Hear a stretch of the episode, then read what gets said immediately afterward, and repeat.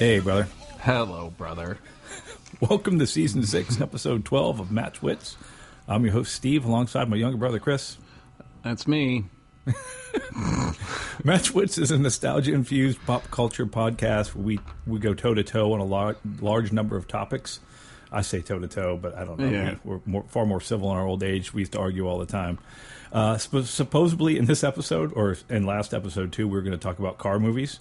Yeah. Um, and and that's potentially the plan for this one as well. There's a couple things. uh, Go. Potentially. Potentially. Until you hijack it and get me talking about something else randomly. Yeah. And that's what we did last episode. We started to talk about car movies, and we ended up doing an, an hour on uh, Cleveland sports.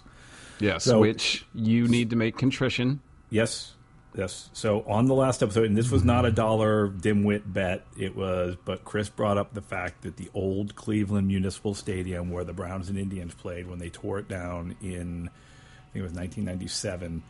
Uh, they used a part of it for a reef. Now, Chris said, I think said coral reef, but they they, they used it as a reef, and I said, I said they sank it. They sank it in the Lake Erie to become. I may have said coral reef, but yes, I understand that it takes place in salt water. Yeah. So, the uh, um, see the on about one fourth of the old stadium, five thousand cubic yards of reinforced concrete was eventually located a half mile offshore and composed two fishing reefs, each about six hundred feet long and twenty to fifty feet wide, and two to fifteen feet high. Yeah. Well, I also heard that the reason I remember that is because I remember the problem with zebra mussels in Erie, and that was one of the things that they talked about using this was to attract because that's where they like to grow, and they like to grow on concrete and things like that. So that's why they put it offshore to attract the zebra mussel population.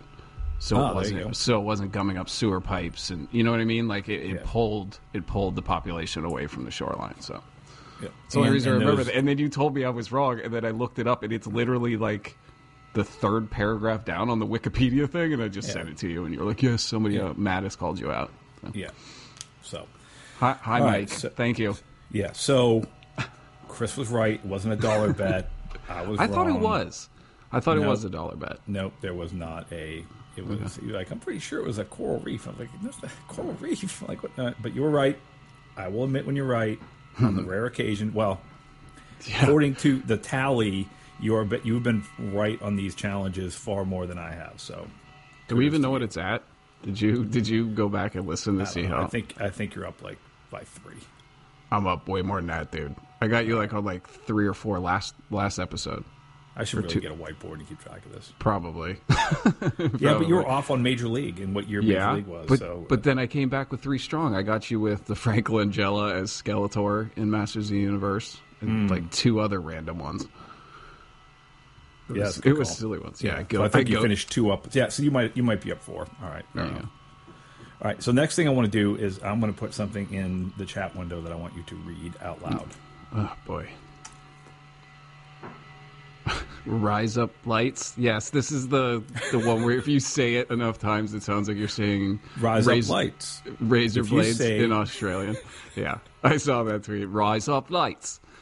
Rise up lights. Rise up lights.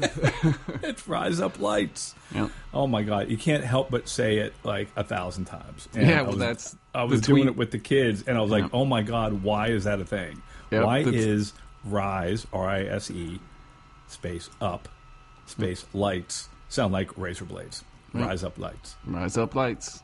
Rise up lights. Oi, rise up lights.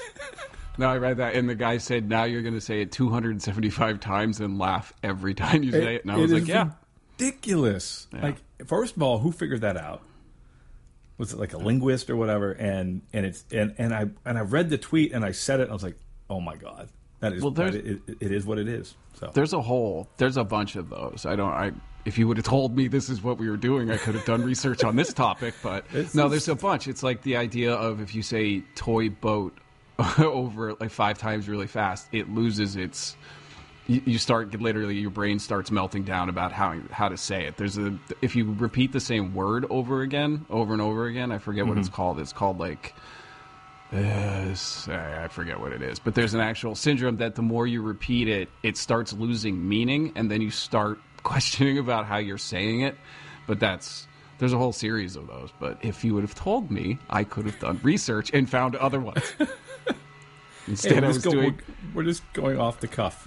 Instead, somebody, instead is somebody doing- welding in the background? I told you it's my neighbor's mowing his lawn, and he's got one of those electric lawnmowers. Oh, it's the worst. It sounds like one of those uh, the Harrier jets when it takes off. It's it's really really high pitched and obnoxious, and he seems to be mowing right by my basement window right now. So that's why I asked you prior. I was like, "Do you hear that?" Because I, I, I didn't hear it when we started. I hear it now, and and I do have a I have a like a lithium ion mower because we have no you know we have no yard, and it, it does not make that sound. It sounds literally like a hair dryer.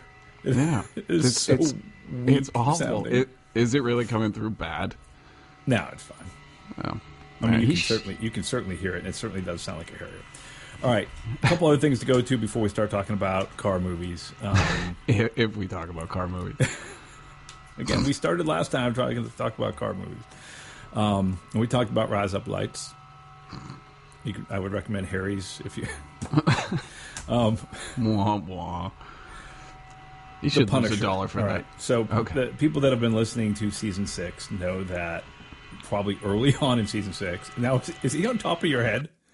He, he's getting closer. Like that's what I mean. Like he he's got his garage opens to where I'm sitting, like in the basement, so the window's right there. So I can mute if you want to go on a rant for a little bit. He's got to be done. He might be wheeling it back into the garage, but. What do you want from me, man? Like I don't have a studio. I have a basement office, which All right. Um, here I'll I do- mute- I- I do wanna talk a little bit. to you rant. You can you can i'm not going to rant but I'll, let's go back. I want to talk about the punisher right? So at the beginning earlier this season you recommended or maybe even texted me before we started the podcast and said watch the punisher. Or maybe we were talking about i don't know we were talking about something. So i finally finished watching both seasons of the punisher. And i think i started watching it right after they announced that there wasn't going to be another season of the punisher. Right. so i finished it last night or this morning at like 12.30 um, and a couple of things on that. A, to me now, Jon Bernthal is the Punisher. Right? is inex- inextricably tied to that role because that is the best incarnation that we've ever seen of Frank Castle that I remember from the comics. yep. it's- And I don't it- remember the comics, but I remember Dolph Lundgren as the Punisher, and and it wasn't great. No, no, it was not. He never even put on the skull shirt. I don't think. I remember like I was up at like Scott Dukevich's house. It was like a sleepover with all the kids from Holy Rosary, and we were like twelve. So we got to rent it. We got to rent like two rated R movies. We picked like Punisher, and I think we picked like Child's Play, and we got to watch it. And then we watched Punisher, and I don't, uh, from what I remember. Oh, he's starting again. It, I don't remember him ever putting on the skull shirt. So Yeah. I don't so do. so finished it, loved it, and I'm totally bummed that there's not a season three because he he captured it, and I, you know. There was, I was wondering where they were going to go with this season, right? And and and the way they ended. There's, if you haven't seen it, I'm going to spoil it for you or whatever, um, so you can turn this off or fast forward like three minutes. Um, the way they dealt with like the whole thing with him and um, Billy, Billy. And, and and making Frank feel like he's not better than Billy by thinking he killed the three innocent people, Yep. the three innocent women, and that whole thing where all of a sudden, and, and it's where um, Madani was trying to explain like there's a code, right, Right. and he stands for something, and and all that. I, I I felt like they really did a like they brought up some really important stuff there, and they did a pretty, I mean, important like right and wrong and Sure. and, and all that stuff. I felt like they did a really good job with it for it being like a you know a, a uber violent kind of Yeah, comic like- book movie. They they, they did the, the whole thing with Frank Castle and, and, and kind of his code and his family, and he only killed bad guys, but Mm-hmm. but he's got this thirst for killing. And then the um with the pilgrim, like that Yeah. whole thing where that was the same type of thing, you know, kind of self righteous and but doing it from a religious angle, and and then the fact that he the the again spoiler the the pilgrim he like the that Frank let the the pilgrim live and get to see his boys, and then they took out that family that was obviously not good people, right. but but the son had nothing to do with it, and they're like he's a good dude. Like he's gonna Yep. let him do his thing. So there was a there was a code in there, and I thought they did a really good job. And really, I, I would have been interested to see where they take it in a in a season three. Like who would be the bad guy? Because the, the whole season played out like the Pilgrim was the bad guy, Right. Um, and he was, but until you figure out why why he's acting and doing what he's doing, and then he has a morality to him. That's the thing about Frank Castle in the comics. There's always been the conflict of morality about what he does versus what should be done. The idea of him being almost an anti-hero using violence, where Captain America and things like that are a little bit black and white. It's good versus evil. Where Frank does things and he, he can be considered violent and evil, but the, the play on the morality between him and Billy and him and the Pilgrim and it, it just made for really really smart storytelling too. Like it didn't lag. I thought the the Pilgrim stuff at the beginning felt superfluous, but then once you figure out why he's doing what he's doing, made for compelling television. And you're right. I'm completely bummed that they they they canceled that, but and, and the guy who played the Pilgrim, like he creeped me out. Like Yeah. He did a good job with that character. Like he, you know, he was like, this guy's got a screw loose. yep. um, he's scary because he's he's driven by all this stuff. And the the thing at the end too, again, spoilers, whatever. Hey, stopped or you muted. Um, thing and the thing at the end where he let the pilgrim live when he could have killed him and he killed his best friend who was completely not a good part like he, i don't he didn't Sure. blink an eye like that uh, honestly caught me like billy's like he's, he's clearly dying I was And- expecting I was expecting the the big like almost like bro hug handshake with like head to head as Billy dies, but as he just walks up, to just uh, spoiler alert, just executes him. Just understands that there's no more. two to the chest yeah, Yeah. i was like but it oh was if it was compassion because Billy would have bled laid there and bled out for a while. Yeah. Like, they they play up the, the almost superhuman element a little too much for as grounded as it claims to be. Like Billy goes mm-hmm. through, but even Frank and the Pilgrim, the the amount of physical trauma that they take and are still able to move forward is a little bit ridiculous. But I mean, Frank saw it. Frank saw Billy, and Billy was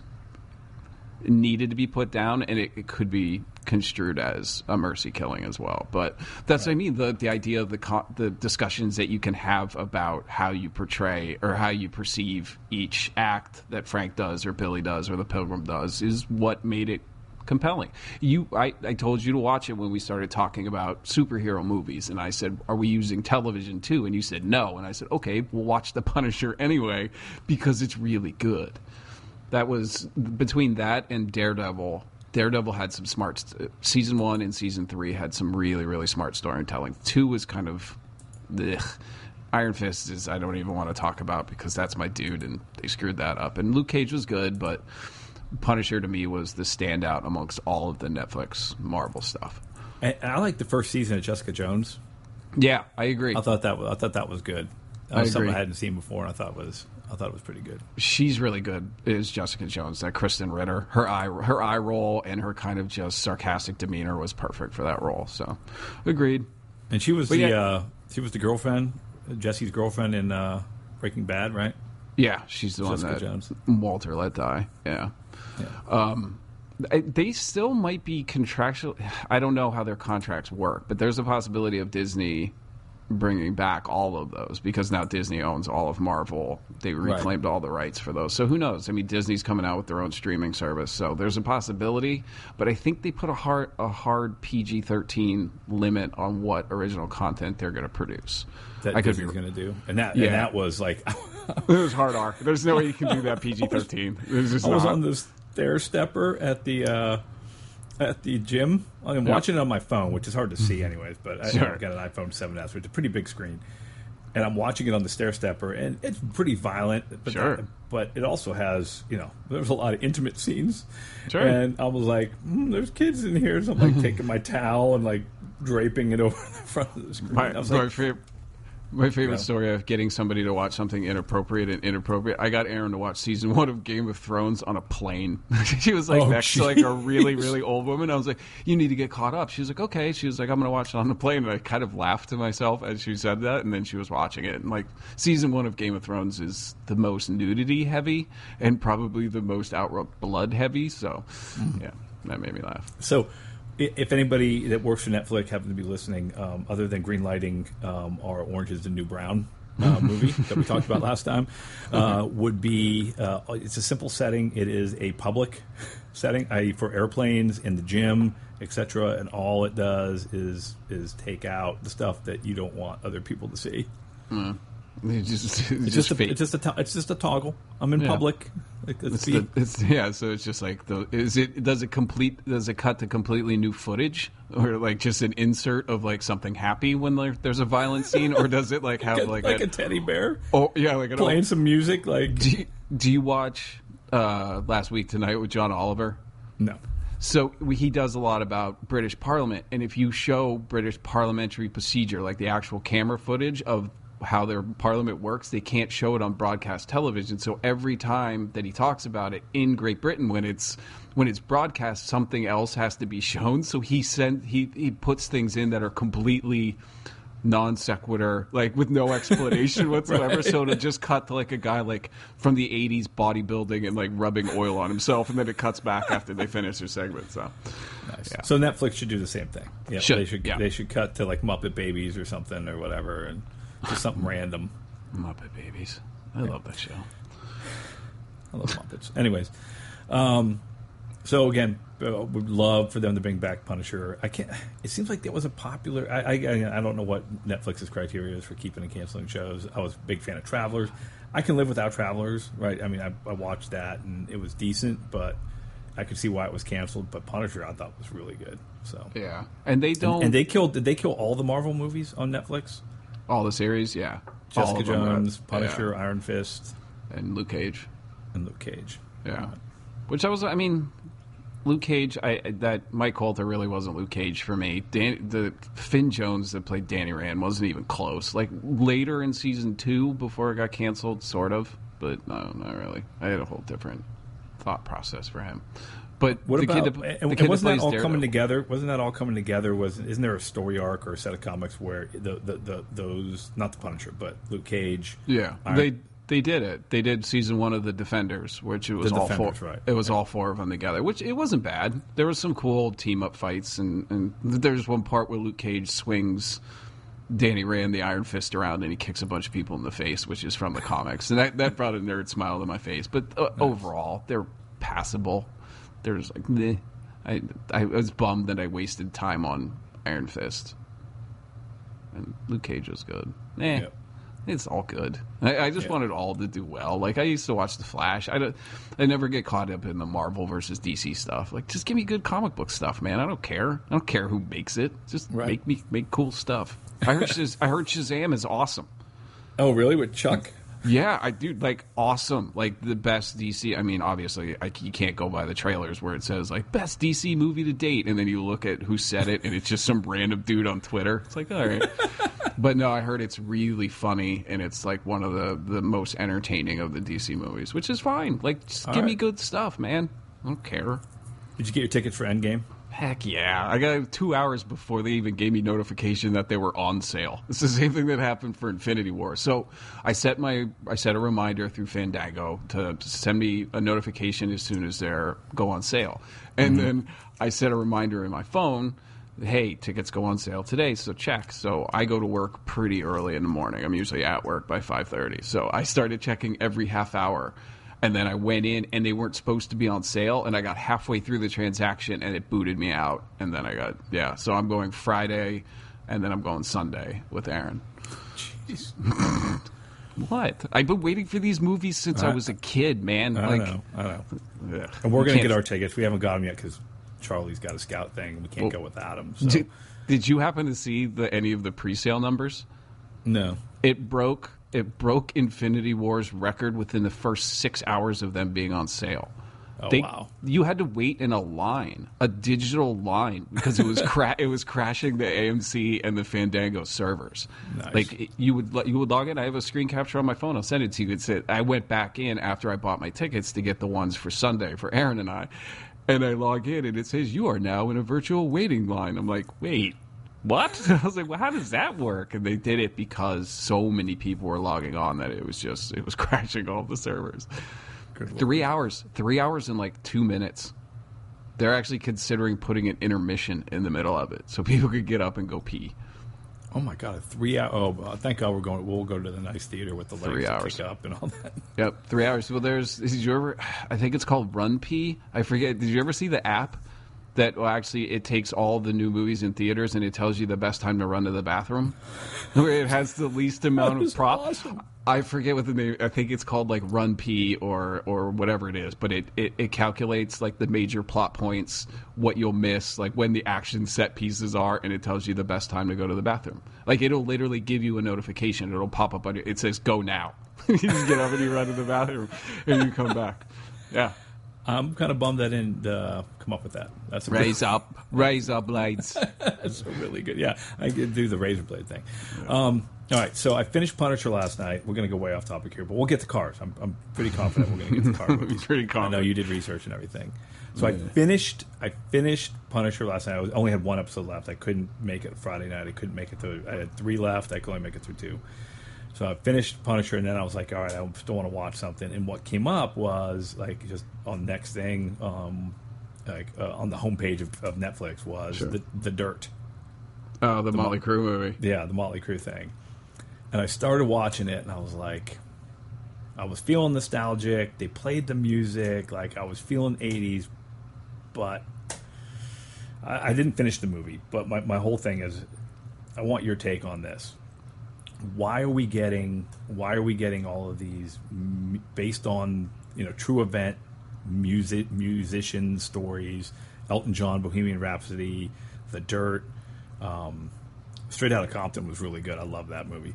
Sure. Um, but, but but why are we? What's the? And, and to me, it's Straight Outta Compton was different. Maybe. Well, I guess they were all No. they, they all have their all- stories, right? Yeah, they're all Steve. It's not like this is new.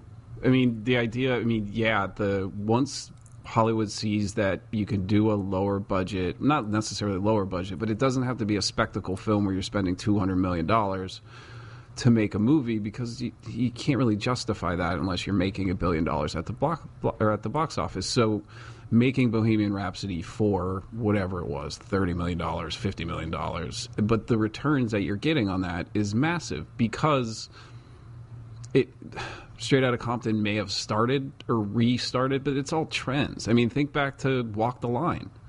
Walk the Line Oh yeah. kind of ushered in a whole new, and then there was a bunch of even movies that weren't about real ones. I think it was what was the one with Jeff Bridges where he played the kind of aging troubadour that felt like what was that called like oh, Wild Oh, Heart, Heart of And he- Gold or something? Har- yeah, whatever that was. But he like like he sang all the songs on it and, s- mm-hmm. and, and things like that. Like that's it's been going on for a while, but now you get the ones. All right, these can be considered awards contenders because I still haven't seen Bohemian Rhapsody, and I don't know if I will solely because of I hate Bryan Singer, man. Like I, I, Yeah, I yeah. that sucks because I like Rami Malek. I really like Mr. Robot. I like.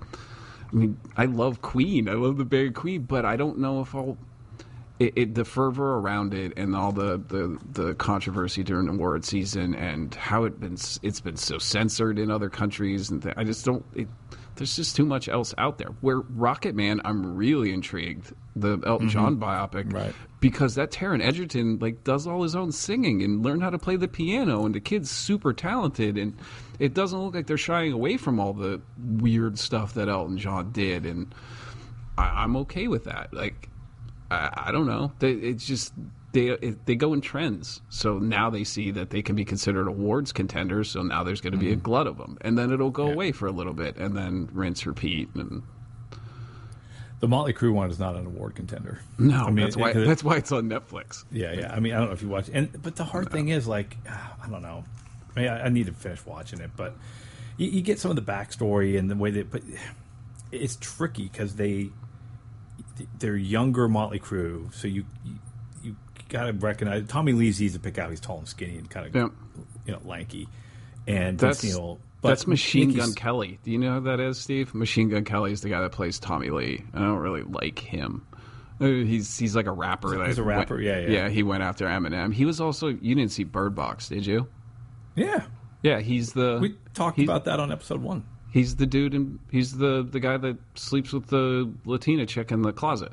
He's the the people that Oh, leave. right. Yeah, yeah, yeah. That's that's him. That's Machine Gun Kelly, and I, he was superfluous in that movie, and I didn't really think he was that good of an actor. And so him as probably the most famous of the four of them.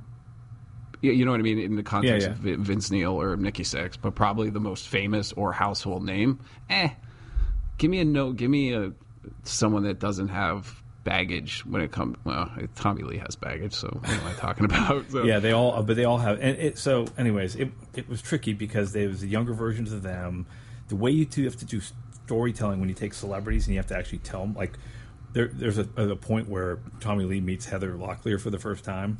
Mm-hmm. But you can't just be like, "Oh, that's Heather Locklear." You have to kind of weed it into the story, which makes it not natural. yeah. Which is like, "Oh, I recognize you from TV. I love you on The Fall Guy." And then she's like, "That's Heather Thomas. I'm Heather Locklear." It's like, "Oh, that's Heather Locklear." Or Razzle from Hanoi Rocks, the one that died in the car Yep. accident. Like you, he's got to come in.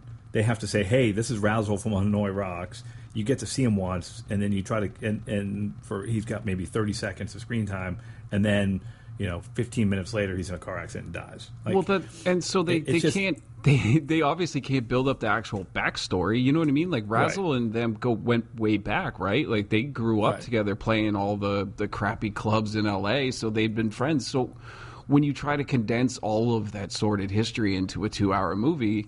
You're kind of going to lose the emotional impact. Like, apparently, from what I remember in the book, that completely devastated Vince Neil because it was his friggin' fault that wow, his- it was his- completely it was completely his fault. I, I guess my point is, and, and my question for you from a film filmmaking perspective is, is doing one of those biopics a better way of telling the story than doing a biography, you know, or doing Sure. a documentary? Because nobody reads anymore, Steve. I know, but I'm saying we do, but, but, nobody else does. yeah, I don't read as much as I should. Uh, but I guess my point is, it's like Motley Crue's story. Like, there's a story in there. Pick one, but the it, it like going through and going. Here's how it started. Here's how they got the name. Here's where the here's where this happened. Here's like going through a timeline and trying to do all of that of a career in two hours. That's not a like. No, it's hard it's to tell too that dense. story. Yeah, it's Yeah. too dense because their You have their to cover story. too much ground, Yeah. and, and you don't go deep enough in any, and it doesn't resonate. That's And that's it- what I took of the hour that I watched of it. and then 45 it feels shallow. If you Exactly. don't, if you can't get it all in there, it, like like I s the, the point about the the guy from whatever whatever his name was, the the friend of his that got killed. You can't Razzle. You can't build up their friendship, how long they were friends beforehand, and and all of that, and then have that emotional impact of when he gets killed in the car accident efficiently like because Right. that needs to but then other things would have to take a back seat which i don't think that they wanted to do like the dirt is all about their partying and things like that and then they pepper in the stories of of the heartbreak and the the pain and loss and Right. but it, i don't know it, it's hard to it comes across as callow or shallow just because you can't give it the necessary time. But that's that's any of these massive books. Like that's that's why I was happy that they can you know they did it in the Stephen King book it in two parts because it's so big and so massive that you can't you can't do it in one movie. It just wouldn't work. That's why the miniseries kind of worked due to given its budget, and that's why the movie needed to be split. That's why you can't do the stand in one movie. You can't. It, it's impossible to not lose the emotional resonance without giving all of the story its due. So Right.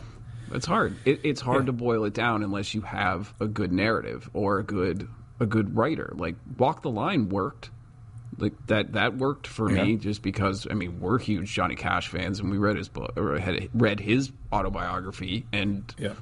it does a good job about towing the, the line between what he was and what he became later in his life. So who knows? It, it, it comes down to the talent surrounding the people that, of the material itself, the writer, the director, where Netflix feels like it just kind of dumped it. Yeah. I don't I don't know who directed it. I don't know who wrote it. You know what I mean? I, I got no idea. Yeah, and I didn't want to. Again, I just it just seemed like these are all coming at us all Sure. within a, a period of time. When you've got you know Bohemian Rhapsody that was up for wasn't it up for uh, Academy Award or Yeah, Best Golden Picture. or whatever. Yeah, no, And- got nominated for a bunch. I think. Yeah, so award winning to this, which was not. I, I, just when I was watching it, I was like, "This is not." I'm, I'm getting cool stuff out of it, but it's it's it felt very MTV. It felt Sure. very. They're just giving you the stuff that you want, like just like you, you're getting the drugs, you're getting the sex, you're getting the booze, and you're getting you know. And I only made it to the beginning, like making of uh, Theater of Pain. Okay. About how far I made it. So I got to finish watching it. But th- it, it also comes. We have a soft spot for Motley Crue because you were a metalhead, which turned me into a metalhead for a certain a, a- a short period of time. Where Queen's different. Queen bridges a little bit more of an audience where it's we like Queen. You know what I mean? Jen likes Queen. Other people like Queen, where Motley Crue has more of a limited audience and is notorious for their partying, where Queen was a little bit more revolutionary in their music and Freddie Mercury being the you know the first really visible case of HIV and, and things like that. So the even the social or societal impact is bigger and more lasting than Motley Crue doing a bunch of drugs and stripper songs. Right. Yeah. And that's a good point. Right. Um, so I need I need to, I need to finish that. All right. So, uh, and we'll talk about this at the end. All right. So let's talk about cars. Roughly thirty minutes left. We're going to get to cars. I had a couple other things I was going to bring up, but I was like, all right. I, I know uh, you you were throwing some stuff before we hopped on here that some pretty good content around uh, around car movies. So uh, we'll jump into it Um couple things about cars themselves, right? Just to, to kind of set this up and transition from Motley Crue. well, so, and, and, we should say one thing about Motley Crue. Our father, um, uh, he owned Dr. Feelgood, the album, before I did. He had the cassette tape of Dr. Feelgood. He's the one who actually bought it Yep. because he like kickstarted my heart. Anyways, um, all right. So, ta- and speaking of our father, our father, uh, we, we- I would say we are not car guys. I'm definitely not a car guy. Like, I don't own a fancy car. A, I don't own a performance car. I grew up liking. I had friends that were really into cars. I, I, I part of me likes old cars, but I would still say I'm not a car guy. And our father was the king of not being a car guy. He was notorious for buying a 10 year old to 12 year old Toyota for $500, Yep. driving it for five years, and selling it for $500. Yep. So, and and I think I, I certainly picked I certainly picked that up. I mean, we we did buy our Toyota uh, minivan brand new, but that was 15 years ago. Sure. we're still driving it. So, Yeah, uh, I- not, I'm not- real car guys. I'm not. I like cars. I, I appreciate nice cars. I worked for a very high line uh, car dealership, and, and I had a blast working around the cars. I can't fix them. I certainly can't. Right. I can't do any work on cars. I would never be call myself a gearhead, but I do appreciate nice cars. Like I drive in an old Acura, but it's the the car that I always wanted. It's the last year that they made the certain body style, and I got it with low miles, and I'm very economical about the cars that I choose. If I had money, I have a list of cars that I would love to buy as soon as I, you know, won Powerball or anything like that. Like, if anyone ever has a, a little bit of money sitting around and wants to buy me a, a 1967 Lincoln Continental convertible, preferably black on with black leather, that's it's the last Mm. Suicide year. They, doors? It's the last year they made it with the suicide doors. Yeah. It's like a city block long. Gets like Yep. six miles, Oh, six yeah. miles to the gallons. Made out of like stainless steel. Yep. Yep, it's funny. I didn't want the convertible, but I would. I, I would. I, in, if you go through my uh, Craigslist of like recent like favorite searches, Sure. it, it, Lincoln Continental's on there. Oh, I love the, I black love the. Continental. Flude, uh, John Flude had one um, when he lived in Winchester, and I think he to this day, uh, I think he regrets selling it. He had it, he didn't like, he bought it, he drove it, and it needed a bunch of work. And he, I think when he was moving out of town, he sold it. And Sure. uh, I talked to him about once a couple years ago, and I think he said, I think he still wishes he had that car. It was, it was cool. The suicide doors were pretty cool. all of my all of my cars are from movies pretty much you know what i mean like my my infatuation with cars come from their v- aesthetics and the, and the visuals of them like i always wanted a skyline i wanted a nissan skyline that that's the one that paul walker drove in Yep. the second the, the second uh, too fast too furious but I loved that car. I loved the Supra that he drives at the end of one of the mm-hmm. first Fast and the Furious movie. I love like I appreciate those cars, but like the thing that I really liked after I after the fact that I figured it out, like Paul Walker built that Skyline himself. Like that's his car that he built because he's he was a, a giant gearhead, and I was like, as soon as I figured that, out, I was like, okay, I, I appreciated that franchise a little bit more and you have to you can't talk about car movies without talking about that franchise steve just take a wild guess of in franchise like over the course of his franchise how much money that that franchise has made Fast and Furious. yep Oh, uh, ten billion.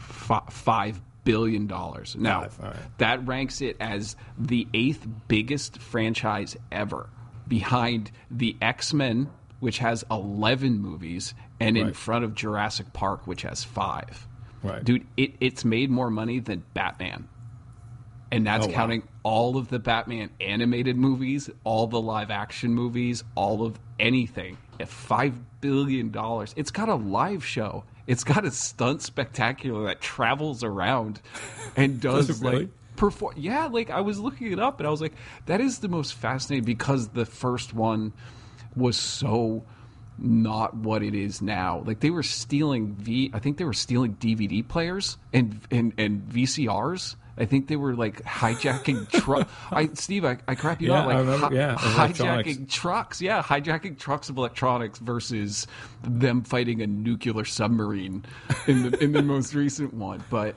that's the first movie I ever illegally downloaded. I know that's probably damning to say, but I remember I found it. I think it was on Kazaa Media Net or mm-hmm. maybe maybe one of the early ones. But we downloaded it and it didn't have a soundtrack. Now, if you've ever watched the Fast and the Furious movies, the soundtrack's super important to, to the pacing and the energy yeah. of the and the energy of the movie. And we watched it, and it didn't have a soundtrack, and I still liked it.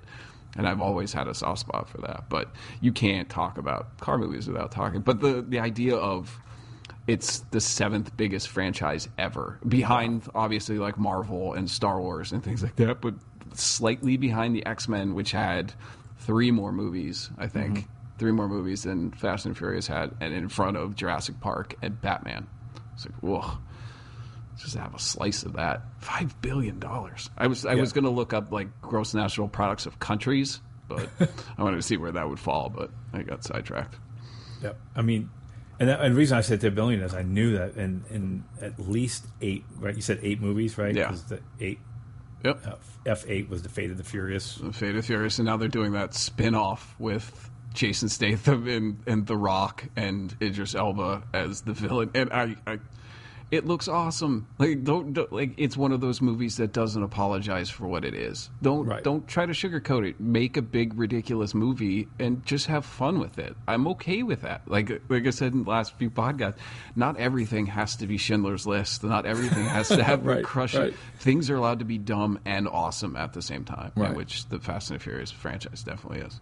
So. Agreed. All right, so let's go into the. Let's going to the list. Um,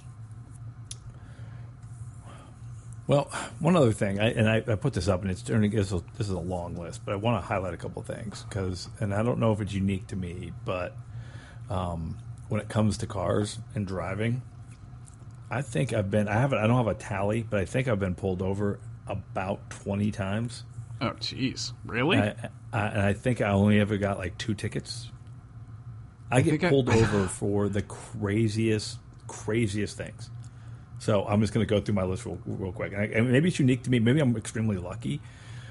Steve, you want to know how many times I've gotten pulled over? How many? Twice Hmm. in my in my life, and I got one ticket. like that's it. Like I can, I, I just I don't get pulled over.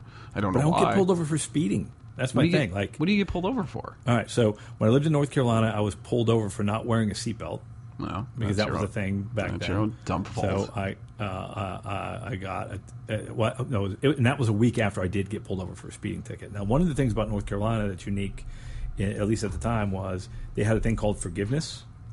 So you could go to court if it was your first speeding ticket. You only you only got one. You could go to court.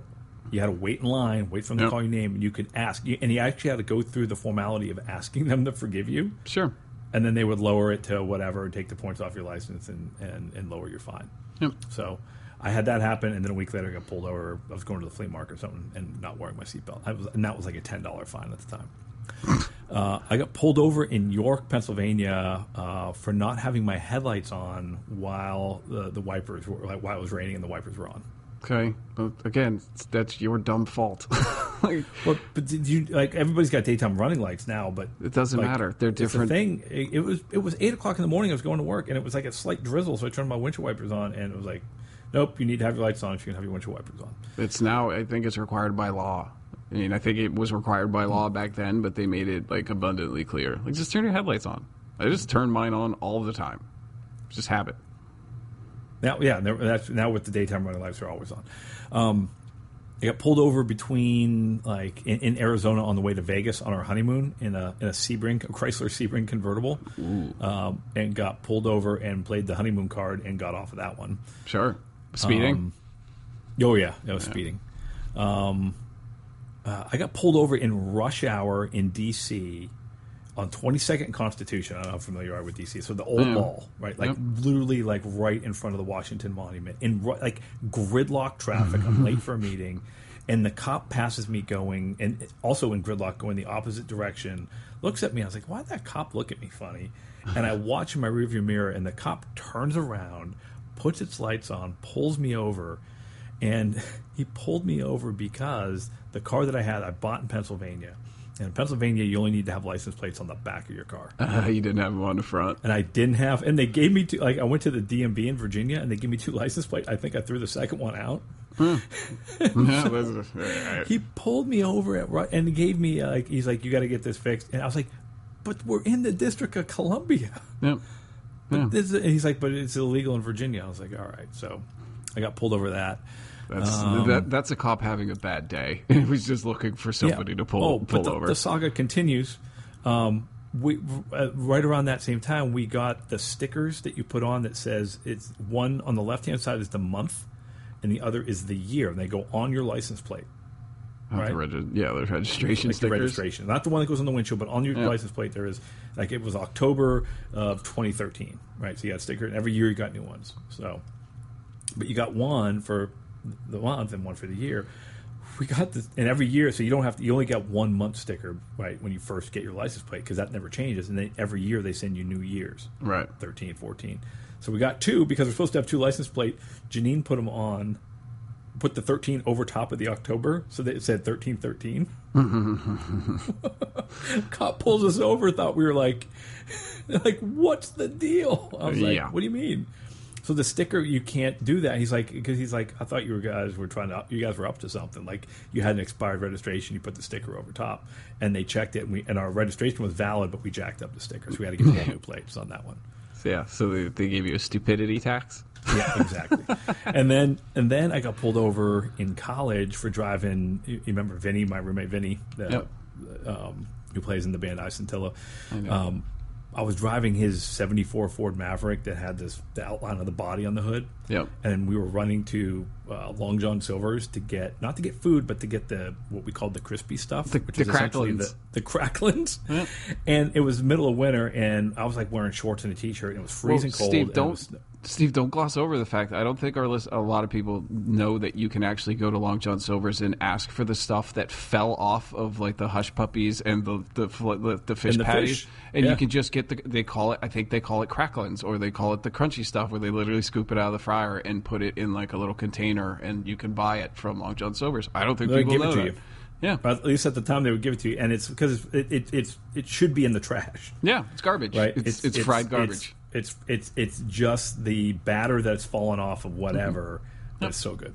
Yeah. Anyways, so I got pulled over because the back of the of, of, of Vinny's Maverick was not scraped. So they made me in the middle of campus get out of the car and scrape the windows. And luckily, because I had it wasn't even my car, so You mean luckily the, they the, had the seen car it you were driving with the outline of a human being on the front of it, like a chalk outline of a human person? You were surprised that they pulled you over in that.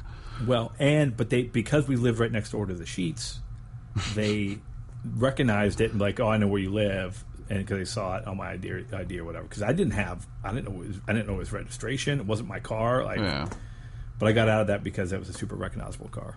Sure. Uh, and then the last one that I'll go through that I, I and this was I did get a speeding ticket for this one. I was coming back from picking Vince up in, in Pennsylvania, coming back to um, Virginia, and there's a, a place where you, you pass under the underpass, and it goes from 55 miles an hour to 35, or it might even go down to 25, something like that. And I got pulled over, and I was like well over 20 miles over the speed limit, which is reckless driving. Yep. So I got pulled over, and it was like you got to go to court and the whole nine yards. So I go to court. I'm watching all these people. Like people are, you know, people are fighting it, saying, "Hey, uh, you know, the the odometer, my or my speedometer was uh, needed calibrated." So they took it to a mechanic and they had a receipt. So now, you know, they got their they got whatever. So I watched like, well, I don't know, thirty people go. I wait like two hours. And, and they get up and it's like a whole formality thing where you get up there and they're like, "Do you plead guilty or innocent?" and whatever and I get up there and I froze. Like I, I don't because because the judge asked the, the cop that pulled me over, "Are you seeking jail time?" because that was reckless driving. I was like, and I, No. I panicked. I was like, No. nobody else of the thirty people that went before me, they didn't bring up jail time. I get up there like one of the last people, like, "Are you seeking jail time?" And I was like, I I, I damn near passed out. H- how old were you? Oh, this was like five years ago. Oh, okay. I thought you were No, maybe younger. maybe eight years ago. No, yeah, no. I was like, "Are you seeking jail time?" And I was like, "No." I, I was like, "I'm I'm guilty. I did it. Just I'll, I'll pay the fine. Can I go, please?" Yeah, I don't want to go to jail. Yeah, Yeah, so slow down, wear your seatbelt, yeah. use your use your headlights, and clean Wait, your and, windshields and off. then and then then there is one other. All right, and this isn't this isn't a moving violation, but still good car story. In the in the flats in Cleveland, right? So we talked about Cleveland sports last time. So um, where the new stadium is, where Jacobs Field, which is now what Progressive Field. Yeah. Um, the not too far is what they call the flats, right? It's an area on the river that dumps in, on, that dumps into the lake, the one that caught on fire. And on Yep. the, on either side, there's a bunch of cool bars and restaurants and everything. So we went to a afternoon game. It was the A's against the um, Indians. I think we got the you know the seats where you can stand on the home run alley in Yep. the outfield, like you don't actually have a seat. Anyways, we go to the game. We park on one of the streets over by the flats, where you know you instead of paying to park in a lot, we you know parked on the street go down, have a couple beers, whatever, and we're getting ready to go home. And we go back, and car's gone. and we see our car's gone, and we see the tow truck. Luckily, we see the tow truck towing the, towing the car in front of us. It had been impounded, nice. so we had to walk. There's no Were Uber you back then. Were you illu- illegally parked? Um, it was you couldn't park there after six, and it was like six forty-five. Yeah. Like it changed. It changed. Whatever. All of these, I mean- uh, all of these things that you're like, you're like, oh my god, I can't believe I got pulled over for doing this. Yeah, Steve, those are all illegal. Like, not wearing a seatbelt is illegal. Not I know, cleaning your I windshield know. off. I'm not. Hey, I, th- this is not. I'm completely accountable for all these things. I It's thought you were a- saying like, "Woe is me." no, no, no, no. I'm I'm lucky that of all these, I've only ever gotten like a handful of tickets. The one where I went to court and they wanted to seek jail time. once in North Carolina, and I think once when I was going to IUP. Um, I came flying up over a hill and, and got pulled over there. So I'm, I'm really lucky considering all the times that I've been on the side of the road with a cop at my window Sure. that I didn't I didn't like that I still have a driver's license. That's the Yeah. point. Oh, okay. So then we had to walk to the police station in, in Cleveland, and the impound lot is not in the city. It, it's outside the city. So then you have to get on a bus. After you pay the 150 bucks to get your car out of impound, then you have to go and get in your car, which is wherever, and then go home from there. Yeah. Spoiler alert: Don't park in no parking zones.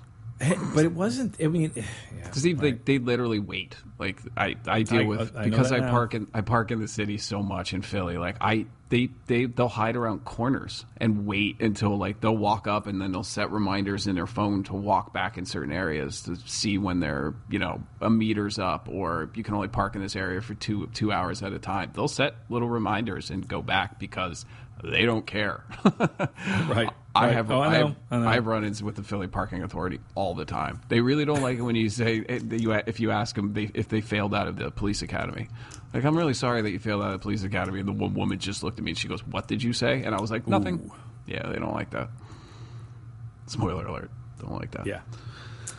All right, so uh, car movies. we, we got like ten minutes left of car movies. Yeah. We, all right, so what? I'm going to go through my list, or do you want to just go through your list? No, I don't really have a list. I have ones that if you don't have on there, I'm going to make fun of you. All right, I'm just go. gonna. Uh, I'm not gonna go into great um, detail about my one, two. Uh, I, sometimes I do these lists. I only do five. One, two. All right. Um. Yeah. Do you want to start with? Transpo- transporter. Okay, yeah, I like Jason Statham. I think that's I- is that Luc Besson. The, did he direct the first one? Uh, I don't know, but I think he did. and one of his better, one of Statham's better movies. Sure. Yeah, because he's Right. a stunt guy. That's that's how he that's how he got his start. Was he was a he was a stunt man. He's a trained martial artist, a trained stunt driver. So all the stunts that he did in that movie that he did, like a lot of the driving stunts that he did, all the fight scenes are all him. Like he's super talented dude, and he's actually like he's kind of funny. I I really like Jason Statham, so I'll watch bad movies that he's in. No, no, Lu- Luc Besson was the writer. Yeah. It was Louis Leterrier is the the director. He's the guy that Yeah. did Incredible Hulk, the bad one. But hmm. no, it's good. I, I like uh, that movie. Good, good, good. And, and and we didn't we didn't preface this though. There's a couple movies that are not car movies that have some great car chases. Sure. We can talk about that too. Uh, all right, so Transporter, Italian Job is Italian Job a car car movie? Feels Yeah. like, like even Yeah. the original was like the original Mini Coopers, right? And then they remade it and With then, the that's what that was the relaunch of the new Mini Cooper. right. It was all just a big publicity stunt for them to advertise how capable their new the new Mini Coopers were. Which yeah, I mean any of those movies that the first thing you think of when you think of a movie is the car. I guess Right. it can be considered a car movie. I don't know. Like Back to the Future is not a car movie, but Right. the, the But car the car is a character in the movie. the car is definitely and led to a resurgence in, in DeLorean sales. DeLorean sales, yeah. Well, like the the guy that Ernie Cline, the guy that wrote Ready Player One, after he got his first, I think it was either his advance or whatever the first paycheck he got for selling Ready Player One, he went and bought a DeLorean. Like that was the that was his first purchase, and he drives it to like all of his writing his writing appearances, and like anytime he appears at like comic cons or anything like that, he drives his he drives his DeLorean. But yeah, so like that's not considered a car movie, but, but Italian Job, sure. I didn't. And the thing with it, and I, and I should confess about Italian Job is I watched the entire movie with no audio. just watching it, like just looking Yeah, at I watched, it. no, I watched it on the airplane on someone else's screen. You don't really. I mean, it's not the greatest of movies, but the the chase sequences are done really well. Yeah, I mean that's, and I was like, yeah, like don't they take the minis that like, it, and they're all choreographed, like it, it was, it was pretty cool, Yeah, and there was no dialogue. I don't know dialogue. All right, so next is uh, Smokey and the Bandit. Sure. And See, all right, this is where this is where I can jump in, Steve. This is where you can lump all those together. You can lump Smokey and the Bandit, Cannonball Run, Smokey and the Bandit Two, Megaforce. That's all directed by that Hal Needham that I was telling you about. That Okay. that's that's the the probably one of the most famous stuntmen to ever walk the face of the planet. Like his his IMDb is one of the most ridiculous. So he has 4500 television episode credits and he's got 310 feature credits. Whether he's directed a lot, he acted a little bit, but he's been stunts, stunt choreographer, assistant stunts, like all of those all together like 4500 television episodes and 310 feature films. But he's the he was Burt Reynolds stunt it was his stunt double that did like the early ones. But then he directed Cannonball Run. He directed um, Stroker Ace. He directed Smokey and the Bandit. He directed pretty much anything that Bruce or uh, Burt, Burt Reynolds was Reynolds, in yeah. that involved a vehicle of some way, shape, or form. Mm-hmm. Hal, Hal Needham was revol- or involved in it. Hal Needham also directed Rad.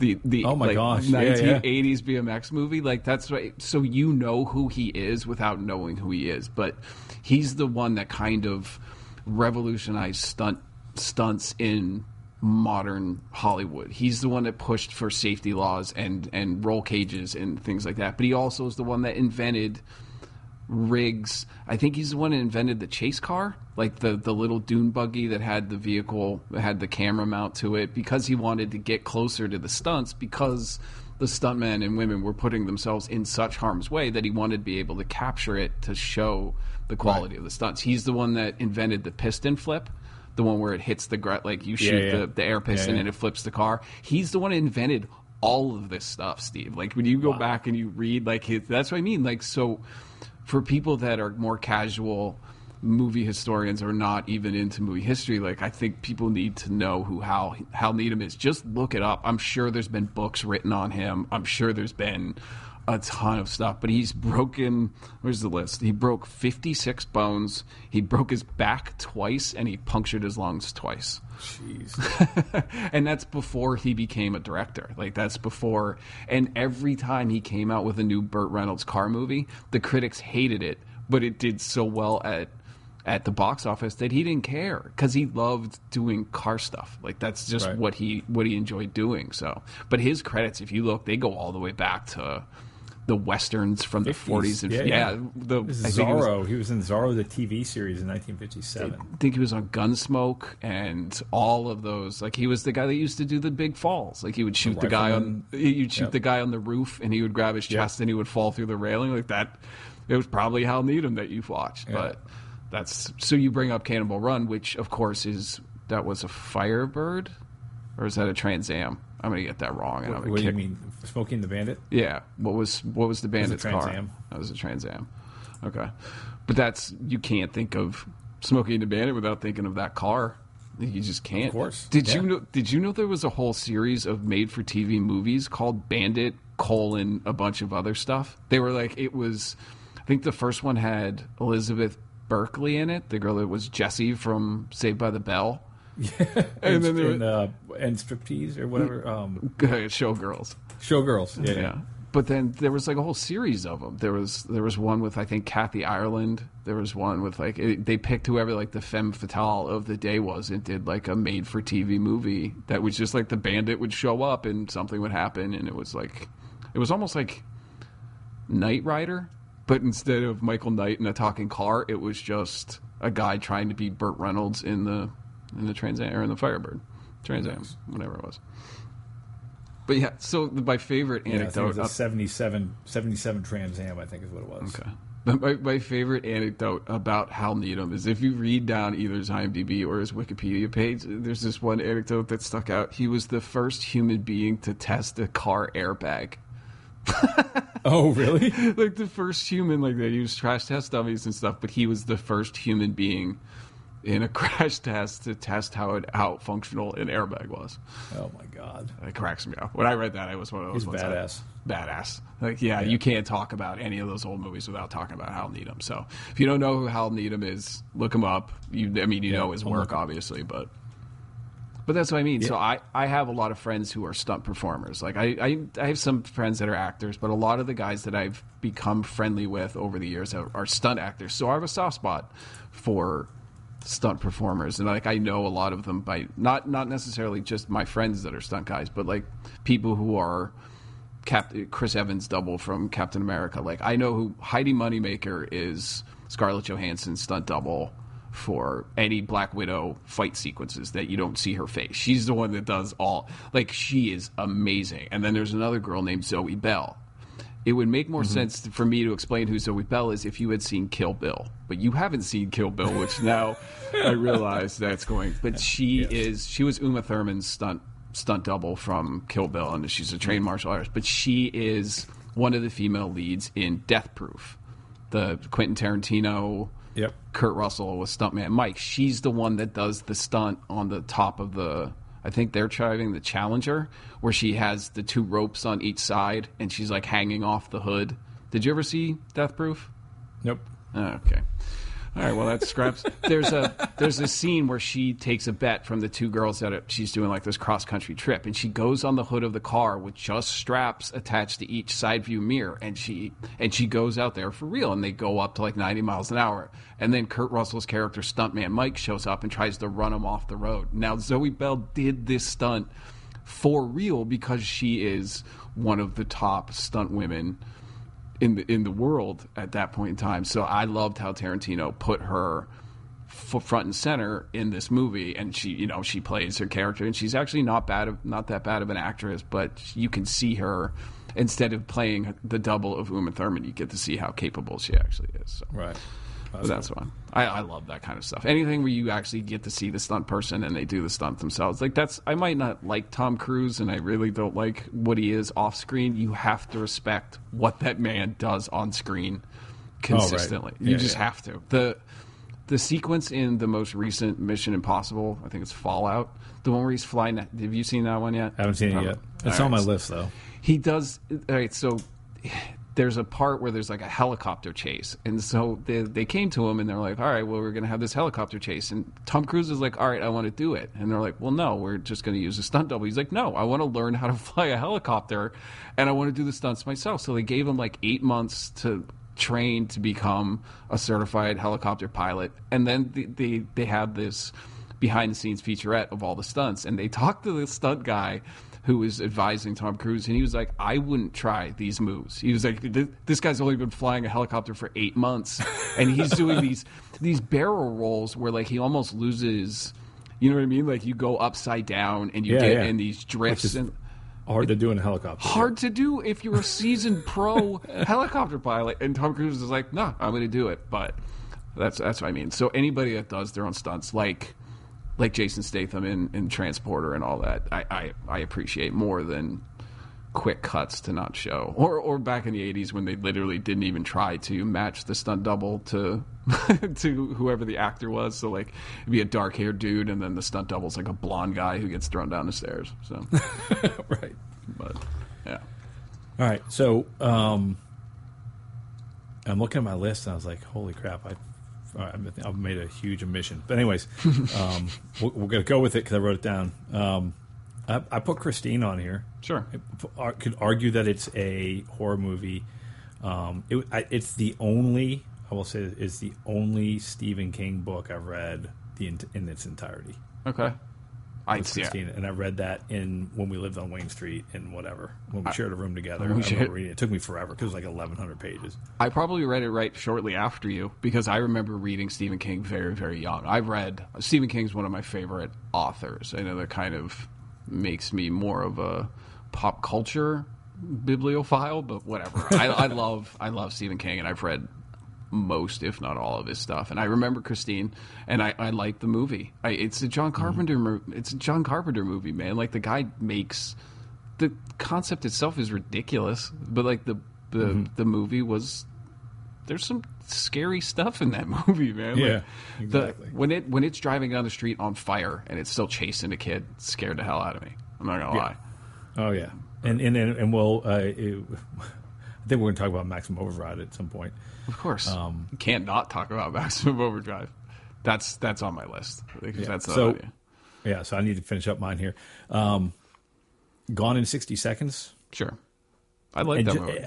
I, and I think that one, and there was a thing like where they uh, that scene where he where um uh, Robert Duvall and they and they get that old I don't remember what it was, but it was it was a mid century mod or whatever, like a, a- newer car. It wasn't a classic. It wasn't the Mustang GT or whatever. But he brought that car in with it. The scene where they used the the the, the tailpipe to blow the powder. Yep. That's Whatever the old car that was. It's It was a Cadillac. Cadillac. Yeah, it's Yeah, a it was a Cadillac, El- Cadillac. Eldorado. Yeah, but it was like a not. It was like it was. It was when the Cadillacs were not as cool as like the old Cadillacs and new Cadillacs. But then there was that that weird period in the '80s where the Cadillacs were really weird. Yep. Um, it was that, but they these guys were all like passionate, like they knew what engine was in it, and they like there was a thing where it was about part of it was about the cars.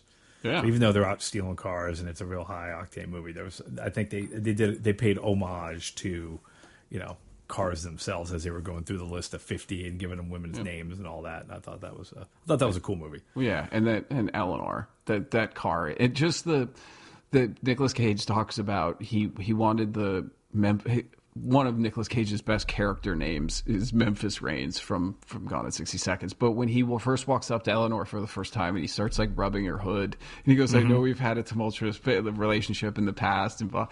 He owns that car. Like Nicolas Cage requested that he go to stunt school to learn how to drive because he wanted to do it all himself. So after the movie was over, I think he has one and whoever the director is, is it Turtle Tub or I, I forget who directed it, but there was two people that own the the only remaining Eleanors and Nicolas Yeah, Cage. I think they made like six replicas for Yep. that movie or something. and, and they destroyed all but two. And Nicolas Cage has one, and the director has the other. And the director's terrified to even take it out on the on the road where Nicolas Cage drives it. I, I have a soft spot for Nicolas Cage, man. I, I do. Like any Mm-hmm. except for maybe Wicker Man. That's pretty bad. But like he's he was in a new movie called Mandy, which was really, really bizarrely good.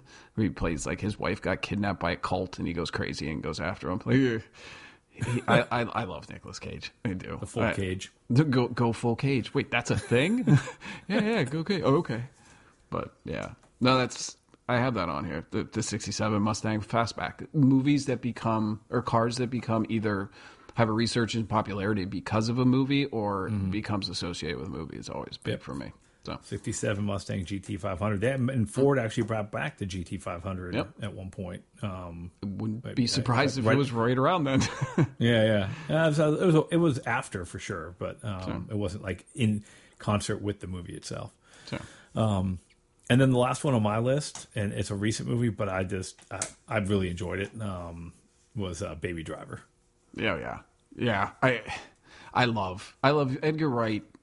Every one of Edgar Wright movies, I really, really enjoy. And Baby Drivers is. It was a two-hour-long music video. I, I loved every Yeah. second of it, the way it was choreographed to the music, and even when they first show him walking, listening to the song, and it's all kind of choreographed, and like things are going in the to the beat in the in the background. It was just yeah, and that that that's the kid that I thought should have been Han Solo he he would have been. He has Hmm. Yeah, that yeah. natural likability, but still has that kind of edge to him. I thought he would have been perfect as a Solo in the new Solo movie, but eh.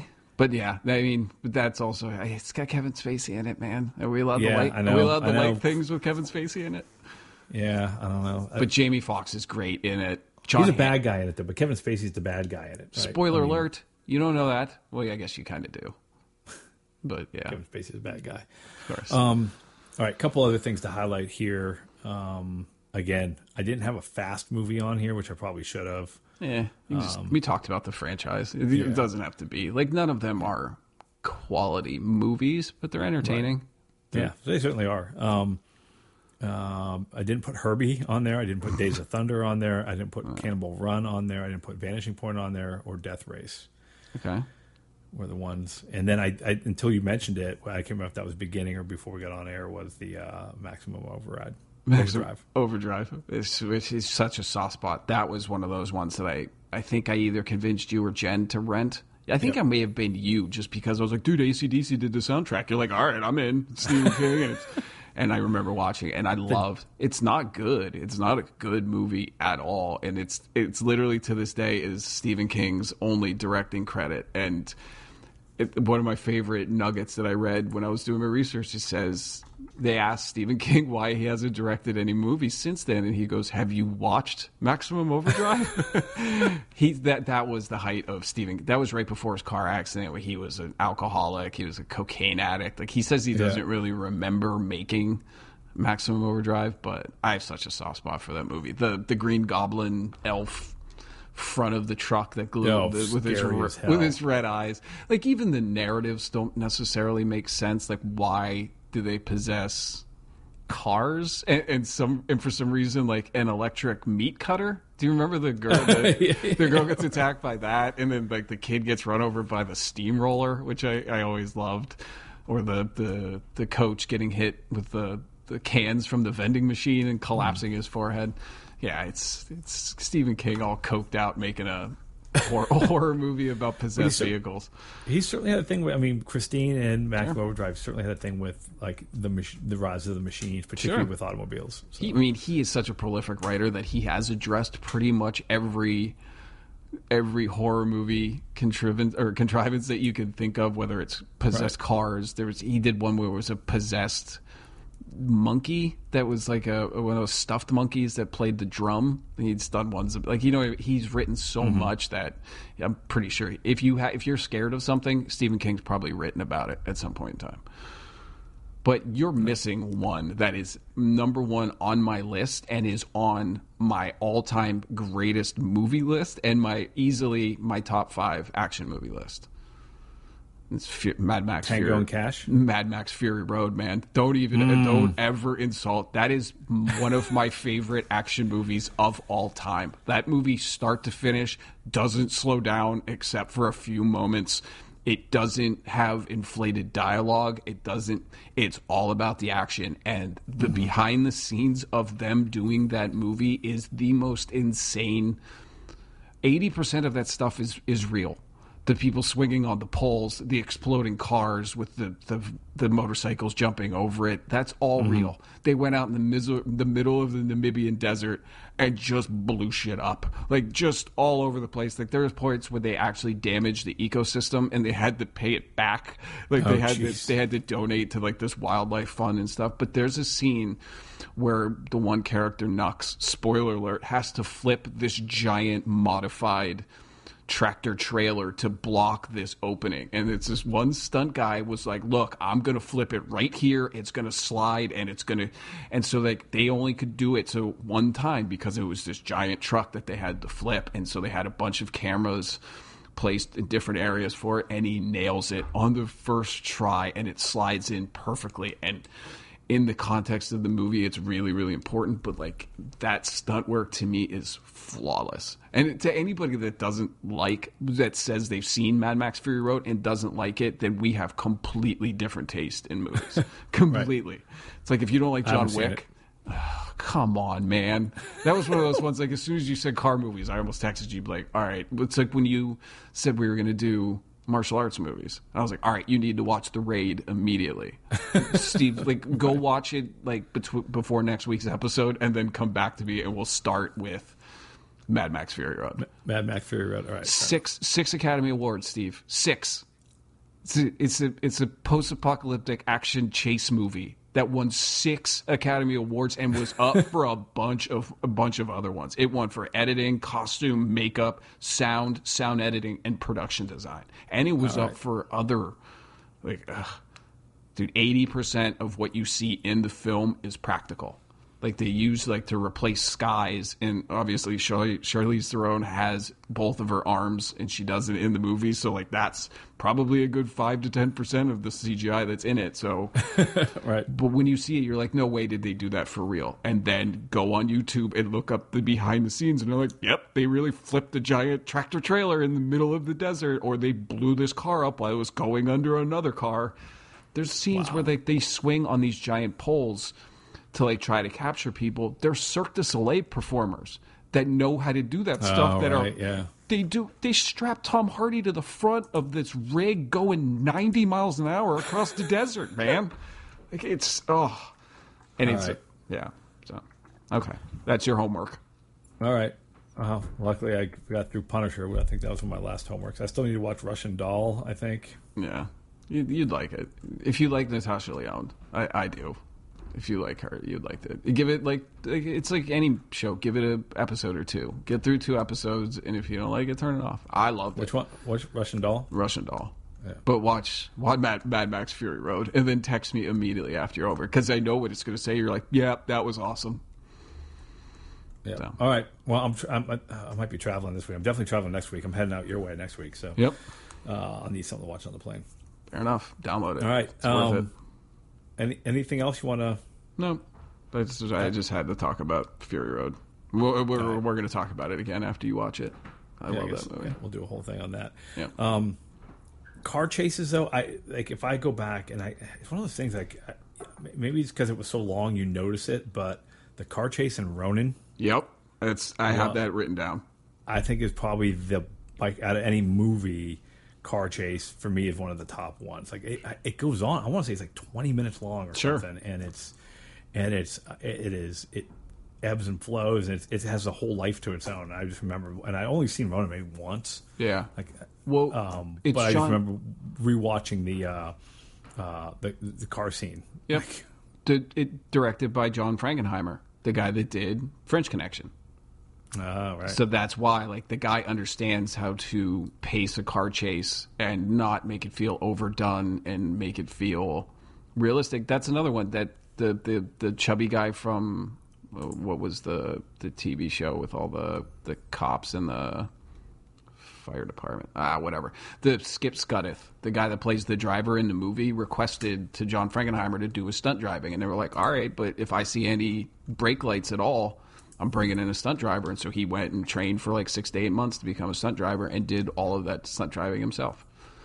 Nice. I I, I appreciate that because if I had the chance, Steve, like, wouldn't you do that? Like, if someone was like, "Hey, Of you course. if if uh, we'll we'll send you to the best stunt driving school in the country, and you will have personal hand on or personal hands on training by some of the top stunt drivers in the world, I would do that in a second. Yeah, John Frankenheimer is the guy that did Manchurian Candidate and Black Oh, Sunday yeah. and I'm looking Kid. through his. Yep. I'm looking through his thing here. But that's why I same thing. I was looking. I was like, why does that name sound so familiar? I was like, oh, French Connection. Yep. Yeah. and then you know you can't talk car movies and i finished this up it wasn't on my list but and i and i watched it um when when when vince was getting into cars um and we watched you know we had watched a bunch of car movies was Bullitt with steve mcqueen Yep. like i i, think you he it, i think if you look at somebody who started and did you know he did all his own driving Yep. He was It a stunt guy first. Yep, and and he had in the streets of San Francisco, like there's a lot like like there's a lot that's been ripped off or inspired. That movie's inspired a lot of the car stuff that you see, and Sure. it was it was a it was an old Mustang. I don't think it was a '67 GT500. Might have been, um, but it was made in like the what, early '70s, Yeah. and I I think if you look at like, our, the car movies that we put on the list and the car movies we talked about, all take pay homage in some respect to, to Bullitt. Sure. So, Sure. give a shout out to Steve McQueen on that one. And it, it's the same thing that if you look at the geography of the chase sequence, it doesn't make any sense. Like where it like the turns that he makes and he ends up one way. It's the. Do you remember the movie called what was the oh Striking Distance, the one with Bruce Willis. In Pittsburgh, in yeah. Pittsburgh, where he turns the corner, he's in Polish Hill, and then the next thing he's like in Oakland. It's the same thing, Steve. Where like if anybody who's from that area watches it, they're like, "Well, that's not exactly how it would work." It's it's the same thing with with Bullitt. That there are sequences that it was like, "All right, you can't go from here to here that quickly." But I always striking distance is one of those ones that only matters to anybody who's ever lived in Pittsburgh. And you're like, "Wait, how is he in? He's on Carson Street in Southside, and then he turns the corner and he's up like somewhere in Robinson." And you're like, "Yeah, that doesn't work." But, yeah, I think we should do a uh, a, a listener episode about movies either shot in or take place in Pittsburgh. sure. That could be an episode for a, a future one. And and along those lines, so as we wrap up, um, I was going to mention this to you, uh, and there's a, and we can get into this. I think we're going to get into this next episode, but I'll tease it a little bit. Here is, um, I saw through a mutual uh, connection that there's a uh, a documentary that's going to hit Kickstarter here in the next week. Um, Sheetz versus Wawa Ooh, but it's but it's a documentary. But they're gonna they're gonna document the the rivalry of in in Pennsylvania. So if you're not from Pennsylvania, um, Pennsylvania, the, like the eastern and western Pennsylvania, are very different. Um, Yes. We grew up on the western side. Chris now lives on the eastern side, um, and there is a you know what started as gas stations now that have become these full convenience store, gas station, food stop, whatever. On the eastern Pennsylvania, they swear by Wawa. On western Pennsylvania, they sh- by, swear by Sheetz, and and they really haven't been a lot of overbuilding. Like, it, like rarely do you see a, a place that has both Sheetz and Wawa. yep. there are They some. But respect they- their they- turf. yeah, yeah. So there's a guy making a documentary. It's going to hit Kickstarter here, I think, this week, um, and it's called Sheetz versus Wawa. So Right. I want to I want to delve into that next time, and maybe Sure. we can even get this guy on. Maybe he'll be our first guest if we want to do an interview style format. Maybe we'll Sure. get him on the. Uh, uh, get him on the old podcast here to talk about because it is an interesting topic. There's a whole lot of pop culture in there. There's a uh, and it really it, it kind of accentuates the difference between the uh, the Western PA and Eastern PA. Sure. And if there's one thing that I know, it's Pennsylvania. I grew up in Erie. yeah. I went to school in Penn State, and then I lived in Pittsburgh for six years, and now I've lived in Philly for ten. So yeah, I know I know my Pennsylvania. Yeah, and I lived in York for what we lived there for three years, but then you know Erie for most of the time, and then you know IUP was not quite smack dab in the middle, like State College, pretty on the close. western side. Yeah, pretty close. It's though. what? I said pretty close though. Rural Well, cool. Well, I think that that'll do it for this episode of Match Wits. Uh, so, a couple new things uh, with the podcast. So, uh, as of this morning, you can now uh, get Match Wits on Spotify. So, if you happen to use Spotify for your uh, for your listening of all things music, and, you can, and now you know they've added podcast. Match Wits is now available. I need to check it out with Alexa to see if we can just say, "Hey, Alexa, play Match Wits." That Sure. would be pretty cool. Um, it's also in the process of getting added to the Himalaya app. Uh, that should be up in a couple of days, and that's a new uh, kind of new podcasting aggregator app that you can get for your phone and put all your podcasts in there. So we'll be up there as well. You can always find us on iTunes and in the Google Play Store. Um, or you can go to our website at matchwits.com. Uh, that's two T's and an S. Uh, or follow us on, on Twitter at matchwits. Um, and again, we'll give us a, give us a follow. We'll follow you back. And uh, again, we're going to start posting more content out there. I put some stuff from last episode uh, when we talked about Major League and Cleveland sports. I posted the the Freddie Kitchens video out there. And oh, and by the way, another plug for the Browns. Um, uh, episode one of Building the Browns. yeah, it starts soon, right? It dropped today. Oh. you should watch it. It's really good. I'm gonna. It's really good because they um, they show Hugh Jack Jackson getting fired. They show Good. Mary Randall handing him the ball. They show Colin Cowherd. Like Colin Cowherd hates the Browns. He hates Yep. Baker Mayfield, and they play that like it it. It's not just a you know a state created, even though it is a, like it's it's created by the Browns, but they you know they throw they throw shade they kind of take their lumps like it uh, the first episode i thought was really good and you get to see freddie kitchens too so uh, I'll, show I'll his watch press it. conference behind the scenes i, I watched it this morning so. All right, I'll watch it. I, I knew it was dropping soon. I didn't know when it was, but yeah, it gives me something to watch tonight. All right, good deal. all right man rise up lights Rise up, lights. All right, deal.